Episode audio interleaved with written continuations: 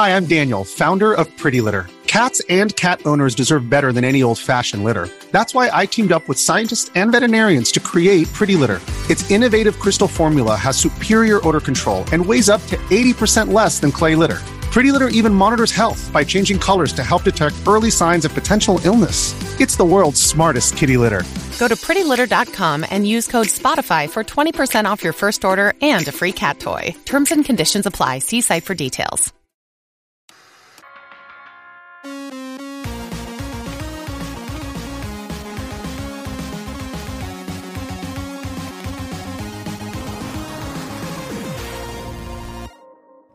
Hey, what's up, everybody? Welcome to this week's podcast.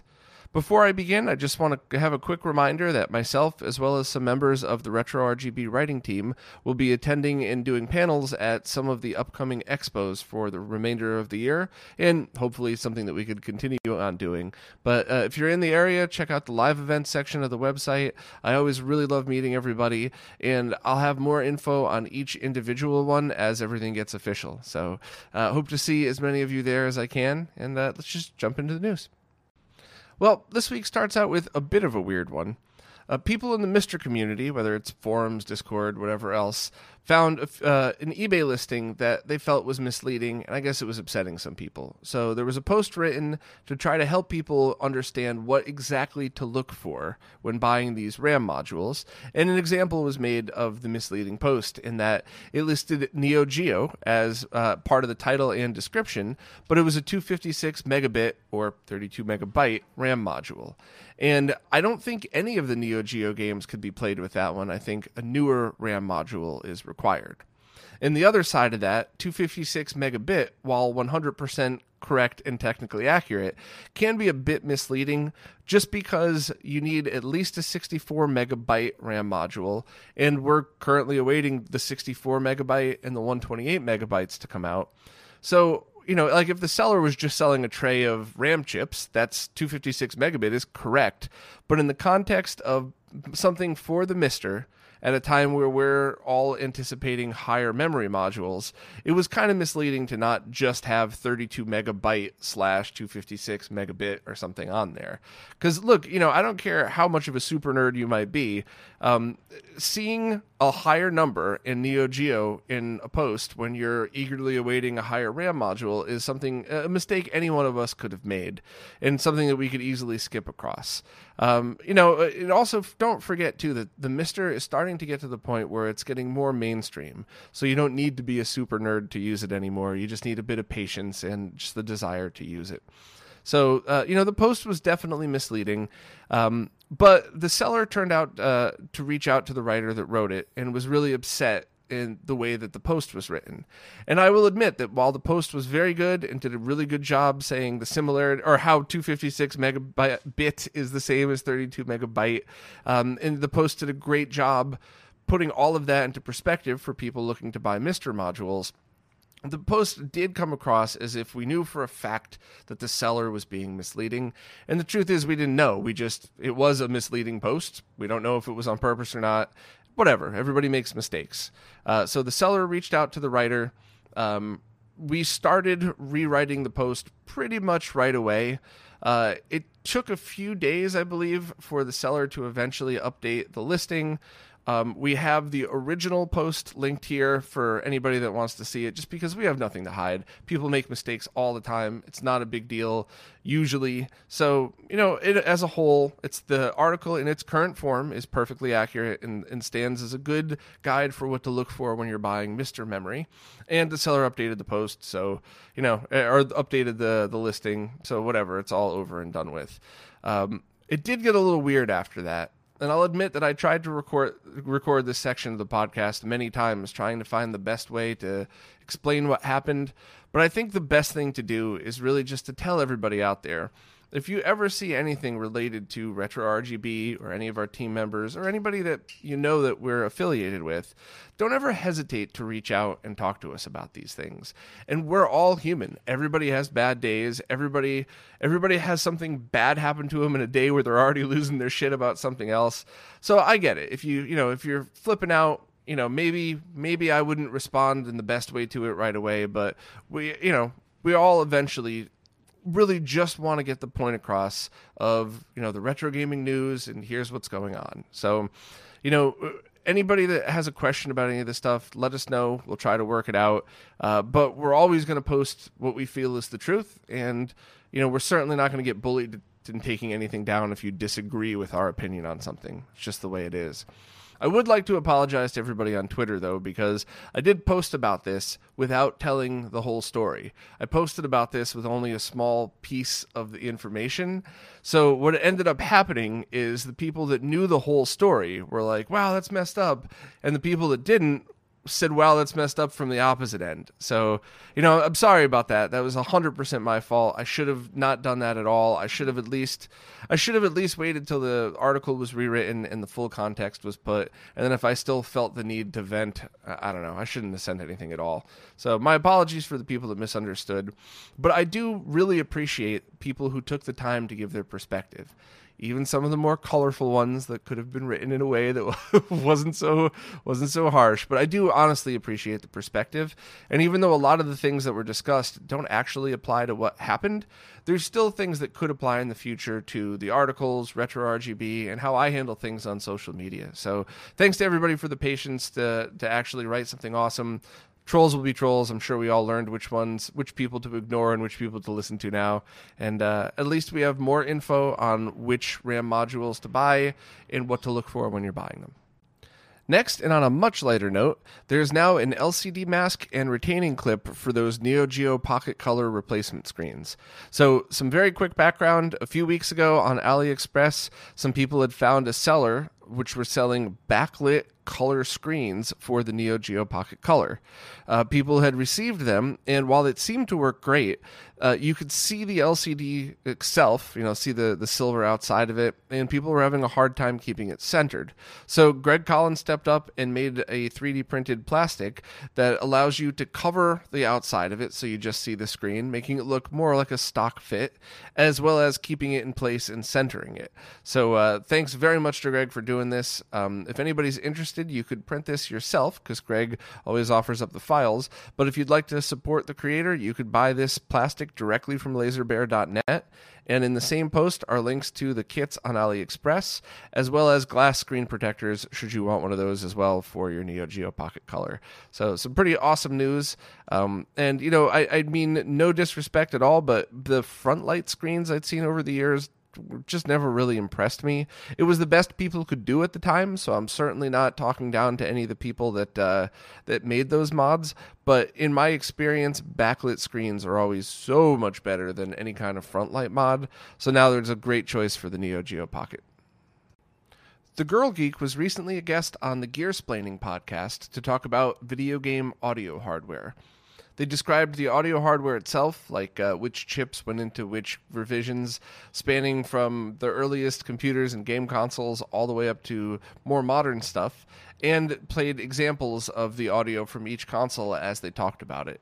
So while it is podcast style, you know, it's free form and lots of conversation going on, I thought it was really cool to hear about all of those different sound chips right one right after the other in that context. Um, it, you know, hearing the examples one right after the other put things into better perspective, and even at the end when they get into the different newer VST plugins and modern ways to create music in the similar sound styles, I thought that was really awesome. So any uh, any musicians that were into game music or just anybody that's into game hardware audio should definitely give this one a listen. I really enjoyed it. This next thing is a foreshadowing of what's to come. What I'm about to talk about does not apply to us directly. I just want to make sure I'm not misleading about this. But Xilinx has just announced a new FPGA that they're claiming has the highest logic density of any single device ever made. Um, it is an incredibly powerful FPGA chip um, that's coming out next year for professional applications. Uh, and I'm assuming it's insanely priced. So I, I, wanted to start out by saying this is not the next FPGA that's going to be in the next OSSC or MiSTer, but it's a really great look at the technology that's coming that will eventually make its way down to more affordable products. Smoke Monster wrote a great article um, comparing it to the current MiSTer Cyclone 5, and did also want to make the point that um, FPGA game cores are a combination of making sure that the FPGA is fast enough and being able to transcribe the different chips into the HDL language. So I'm way oversimplifying there, but I just want to make the point that the fastest FPGA in the world still won't be perfect unless you have people that really took the time to reverse engineer all the chips. So uh, it's kind of a, a, neat article and a cool thing to look at. And maybe four or five years from now, we'll have a version of this that's uh, at least somewhat affordable that we could use for whatever crazy projects we came up with. So uh, thanks to Smoke Monster for writing this up. Uh, as always, of course, thanks to the entire MiSTer team for working on all of these awesome cores for everybody. Intellivision just released a new trailer about their upcoming Amico console, and it was a little bizarre. It really read more like a PSA for how you should be spending more time gaming with your family and less time gaming by yourself. Um, I don't really think the point came across as well as Tommy Tallarico and Intellivision had hoped, but uh, you know, it certainly didn't instill any confidence in me about what this product was supposed to be. And at the end, they showed some very quick clips of some games that will be available on it, but without any real description or context. So, uh, other than walking away from this being reminded that I should have more games that I could play with my friends that don't really require any learning curve, like Mario Kart and stuff like that, um, didn't really didn't really leave an impression on me on why anybody would want the Amico other than just buying games from consoles they already own that are more family centered. Uh, so I guess we'll see when this thing is released, but I'm trying to just curb my expectations and wait for it to. Just wait to see it for myself, I guess. Wrestling with Gaming just uploaded a documentary about The Glove, a hand worn controller for the PS1 and the N64. Now, when many of us think of hand worn glove style controllers, you think of the Power Glove, which worked absolutely terribly, but at the same time was way ahead of its time, groundbreaking, and really, um, it was the first start into motion controls and different ways of playing games that didn't involve a controller. So there's a lot of love in my heart for the Power Glove for all the other reasons, not actually to use as a controller. and uh, this apparently is the opposite, though. This is uh, a controller that, as long as you're used to, or, or you're willing to adapt to a different way of playing, playing a game that maybe you've already learned using an existing controller, then it would work well in many scenarios and has a couple of cool different features. So uh, I loved the documentary. I also really liked learning about the glove. So if anybody's interested in this, please check it out. Um, and definitely a shout out to Yahel for his new hand placement. Mega Man The Wily Wars is finally getting an official licensed release on North American Genesis consoles by Retrobit. They have announced that there's a collector's edition coming that includes many extras. And there's no details on what those extras are. Maybe it's something in the box, maybe it's something to do with the ROM itself and changes to the games. Uh, I have no idea, but I really, really hope that they make sure to use the right version of the ROM and that they make sure that it's super high quality. Because legal issues aside, there has been lots of repros for the Wily Wars over the years, uh, ranging from embarrassingly bad in quality all the way up to absolutely gorgeous carts that look exactly like a factory cart would um, and you know there's also different versions of the rom that's gone out there. So i hope that retrobit steps up to the plate and gives collectors a reason to buy this one. Uh, make sure it's hard gold and beveled edge. Make sure it runs at the right voltage and it's a good quality guts. And also make make sure that not only the gamers but the collectors are happy.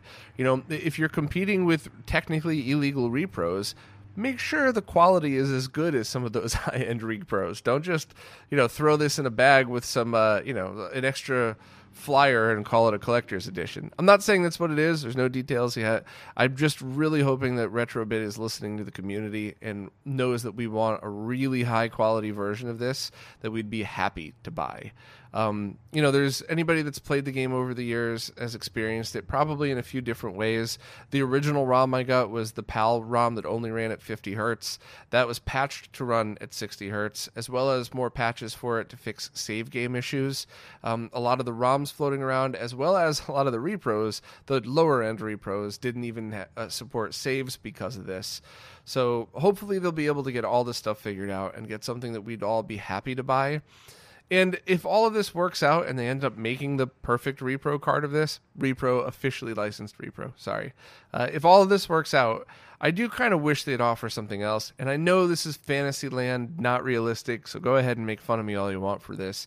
But in a perfect world, they would offer this full collector's edition set and then maybe offer just a PCB only for all of the people that have already spent a ton of money on these, and especially the people that bought the Wily Wars on eBay not knowing it was a repro.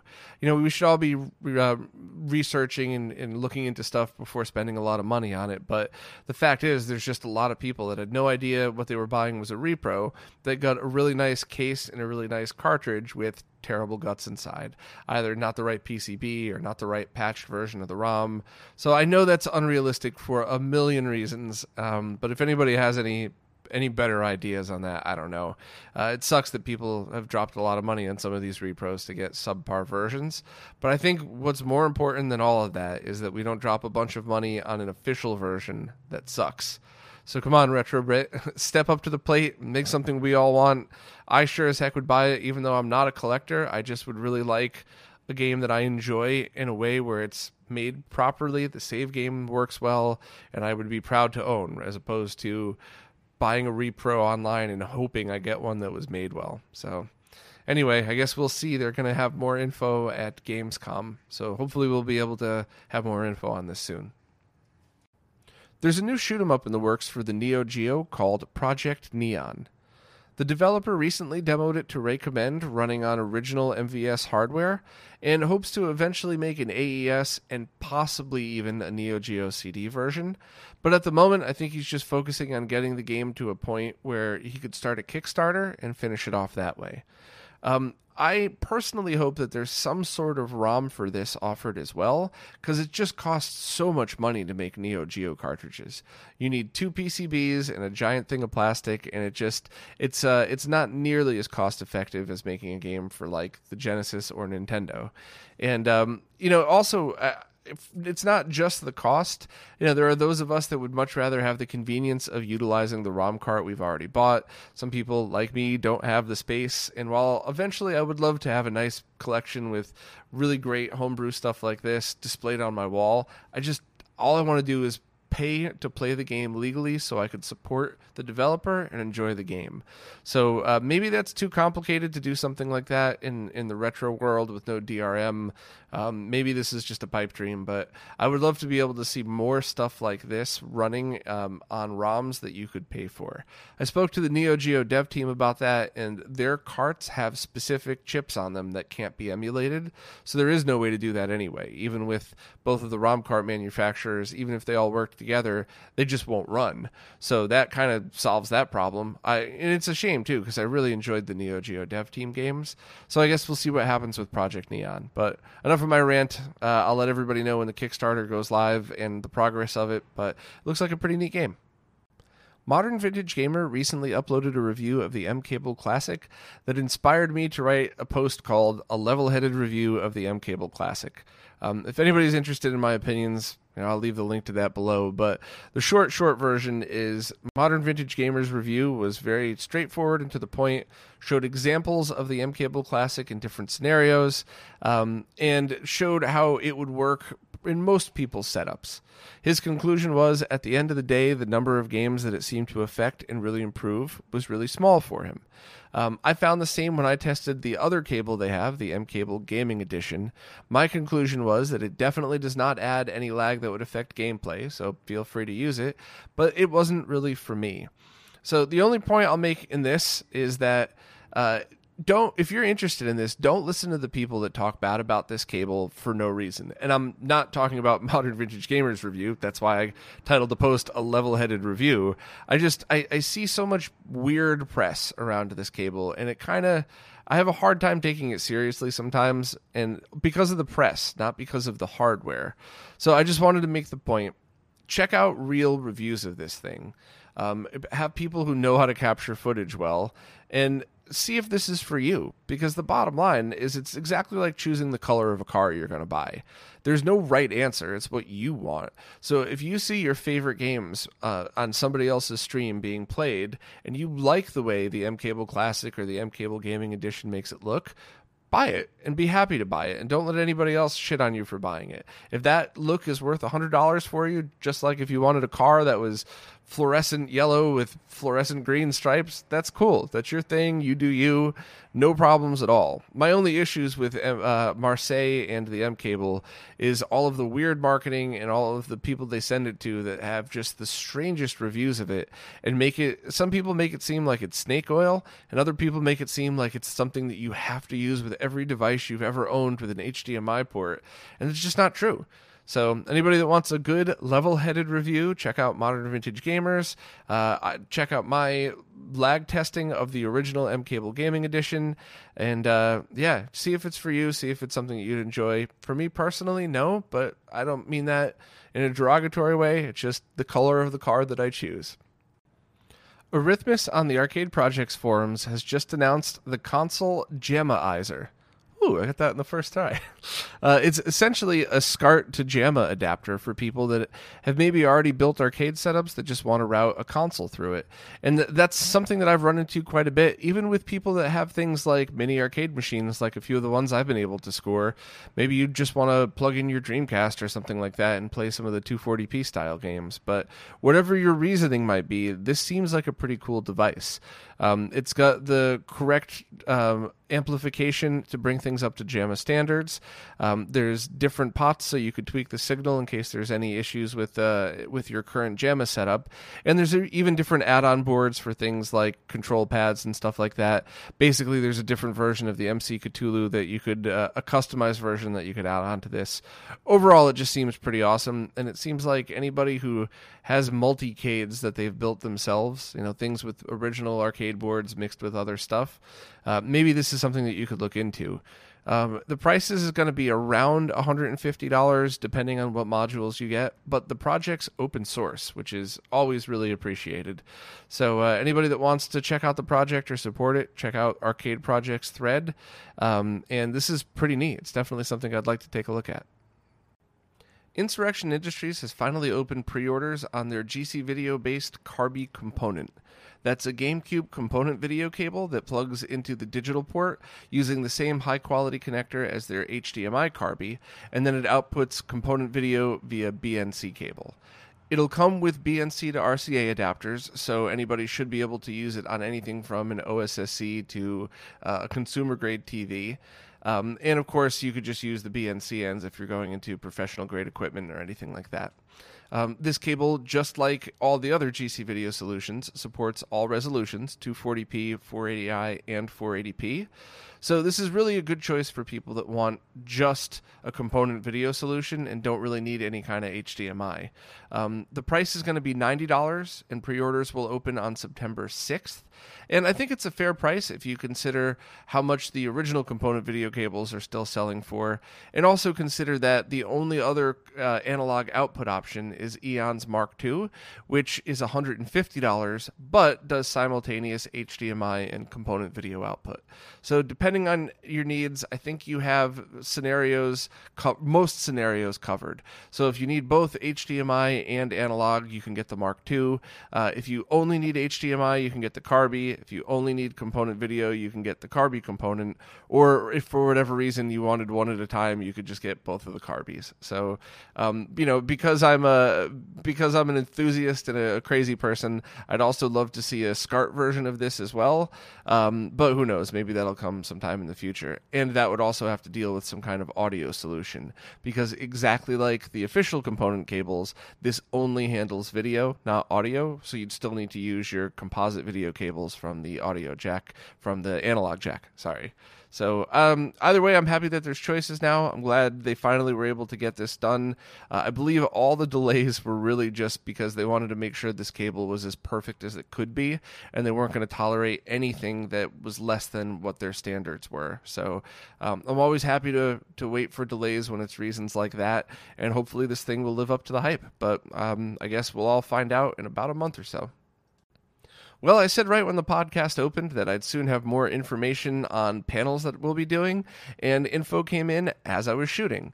Uh, it is official. I will be hosting a panel on Saturday the 7th at 6:45 p.m. at uh, a video game con in Parsippany, New Jersey. And not only that, Smoke Monster will also be holding a panel the next day, Sunday the 8th at 1:30 in the afternoon, covering FPGAs.